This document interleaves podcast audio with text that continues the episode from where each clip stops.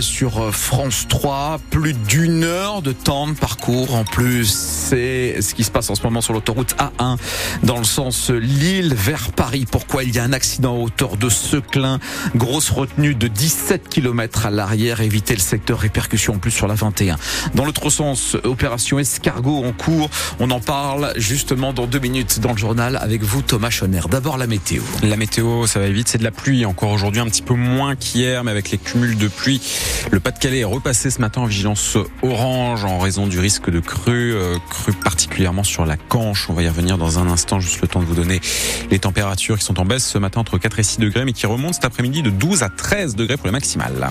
Thomas Schoner, Gabriel Attal de retour cet après-midi dans, dans le Pas-de-Calais. le Premier ministre, le jour de sa nomination à Matignon, avait déjà rencontré des sinistrés, annoncé des mesures pour les communes victimes des inondations. Et eh bien cet après-midi, Gabriel Attal se rendra de nouveau à Blandec, à Longness ou encore à Clermarais, trois communes du bassin de l'AA. Une visite, alors que c'est la Canche, nous vous le disions, qui est ce matin sous surveillance. Le fleuve du Montreuil a été placé en vigilance orange pour risque de crue. Ils sont partis vers 7 heures du, 7 heures du matin de Seclin, direction Arras. Des infirmiers libéraux mènent une opération escargot ce matin sur l'autoroute A1, ce qui provoque d'ailleurs de sérieux bouchons euh, derrière les euh, véhicules de ces infirmiers. Une action à l'appel d'un collectif qui dénonce pour la profession la dégradation des conditions de travail. Pour l'ancien secrétaire général de la CNIL, c'est la première fois qu'une fuite atteint une telle ampleur. Les données personnelles de 33 millions de personnes ont été volées auprès d'opérateurs qui assurent la gestion du tiers payant pour plusieurs mutuelles. Ces données, selon la CNIL, le gendarme du numérique, ce sont des dates de naissance, des numéros de sécurité sociale ou encore des détails sur les contrats qui ont été souscrits.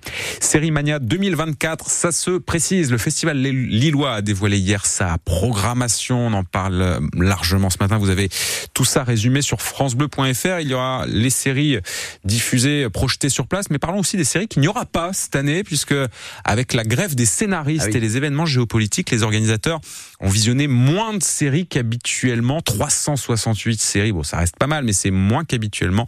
Laurence Herzberg, la directrice générale de Série Mania. C'est vrai que cette programmation, elle a été perturbée, notamment dans les rapports avec les Américains. La production s'est arrêtée quand même pendant plusieurs mois sur des questions de fond pour les acteurs, pour les scénaristes. Quelle est l'utilisation de l'intelligence artificielle? Est-ce qu'on peut utiliser mon image? Comment on me rémunère, etc., etc. Et donc, on a eu pendant un certain temps une rupture de dialogue. Ils nous disaient, mais on ne sait pas si les séries seront prêtes, on ne sont pas terminées, etc. Et là, d'un seul coup, bah, tout le monde est au travail. Donc, on a eu beaucoup, beaucoup de mal à avoir ces invités américains parce que tout le monde tourne maintenant aux États-Unis. Après, sur le conflit israélo-palestinien, vous savez que Sérimania est le défricheur des séries euh, israéliennes. Donc, très clairement, cette année, on a eu beaucoup moins de propositions parce qu'il y avait déjà des tensions financières. Et puis, les tournages se sont arrêtés. D'abord, vous ne pouvez pas tourner à Tel Aviv quand il y a des bombes qui tombent. Après, la post-production sont souvent de jeunes techniciens. Bah, ils sont tous euh, enrôlés. Donc, pour la première fois, il n'y aura pas de série israélienne à Sérimania. Série Mania du 15 au 22 mars. C'est donc à Lille que ça se passe. D'ici là, vous continuez de nous appeler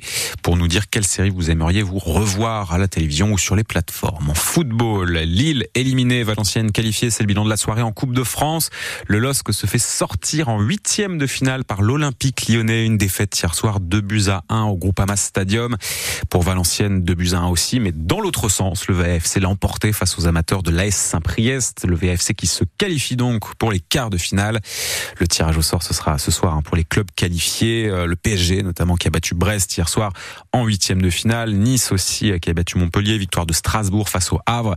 L'exploit aussi a souligné des amateurs du Puy-en-Velay qui ont battu euh, Laval, club de Ligue 2. Handball, une défaite hier soir pour les joueuses de Saint-Amand. Saint-Amand-les-Eaux en D1 féminine. Les nordistes s'inclinent 40 à 26. C'était face au club de Metz, leader du championnat.